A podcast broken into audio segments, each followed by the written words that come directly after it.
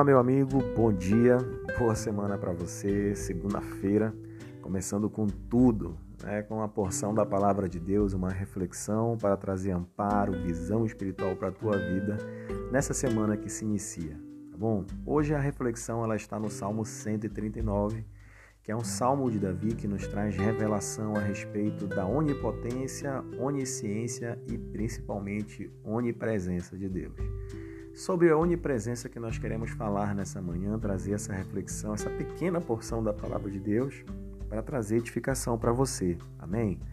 Então eu queria fazer uma leitura do verso 1 ao verso 12 para servir de norte para nós nesse dia. Diz assim o Salmo 139: Senhor, tu me sondas e me conheces. Sabes quando me assento e quando me levanto. De longe percebes os meus pensamentos Sabes muito bem quando trabalho e quando descanso. Todos os meus caminhos te são bem conhecidos. Antes mesmo que a palavra me chegue à língua, tu já a conheces inteiramente, Senhor. Tu me cercas por trás e pela frente e pões a tua mão sobre mim. Tal conhecimento é maravilhoso demais e está além do meu alcance. É tão elevado que não posso atingir. Para onde poderia eu escapar do teu espírito? Para onde poderia fugir da tua presença? Se eu subir aos céus, lá estás. Se eu fizer a minha cama na sepultura, também lá estás. Se eu subir com as asas da alvorada e morar na extremidade do mar, mesmo ali a tua mão direita me guiará e me susterá. Mesmo que eu dissesse que as trevas me encobrirão e que a luz se tornará noite ao meu redor, verei que nem as trevas são escuras para ti. A noite brilhará como o dia, pois para ti as trevas são luz. Que lindo esse salmo, né? É interessante assim que a primeira reação do pecador diante da grandeza e da santidade desse Deus que é onipresente é tentar justamente escapar. Esse sentimento de fuga ele pode ser percebido desde a queda do homem, lá no Gênesis. Mas o Salmo 139, Davi, ele entende o quanto isso é inútil. Preste bem atenção nessa manhã. Jamais poderemos fugir do Deus onipresente.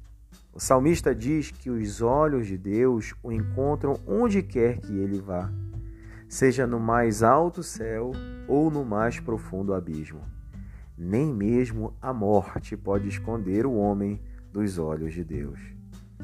O salmista ele também diz que se ele subisse com as asas da alvorada e habitasse nos confins dos mares, a mão de Deus o guiaria e o sustentaria. A, a ideia nessa expressão é a de que, mesmo que o homem pudesse alcançar as bordas do planeta com a velocidade da luz, ainda assim ele não estaria além do poder de Deus. Caso o homem tente recorrer às trevas para se esconder de Deus, o salmista também diz que isso é impossível. Jamais alguém poderia se esconder nas trevas daquele que no princípio disse que haja luz.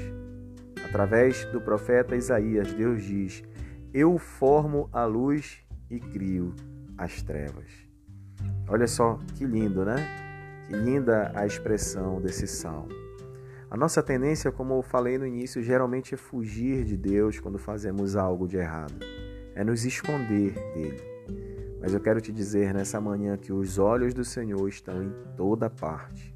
E isso não deve gerar em nós né, um temor, um susto muito grande. Eu quero te dizer que isso deve gerar para nós paz e alento porque sabemos que nós não estamos sozinhos. Primeiramente, nós não estamos sozinhos, nem quando nós acertamos e nem quando nós erramos. Em segundo lugar, que a melhor presença, ou seja, a melhor companhia que nós precisamos ter é a companhia de Deus na nossa vida. Ele é o Deus Emanuel, é o Deus conosco. Ele prometeu ele jurou que estaria conosco todos os dias até a consumação dos séculos. Saiba disso. Deus ele está em toda parte. Deus, ele tem todo o poder e Deus, ele está presente sempre na nossa vida. Que, a, que essa segunda-feira seja uma segunda-feira repleta da presença de Deus. Que essa semana seja uma semana impactante através da presença de Deus na sua vida, no seu lar e no seu trabalho. A hora que você parar no dia, que você respire fundo, que você segure um pouco o ar e que você agradeça a Deus por Ele estar presente, por Ele estar sempre ao seu lado. Que Deus te abençoe nessa manhã, que Deus te abençoe nessa semana.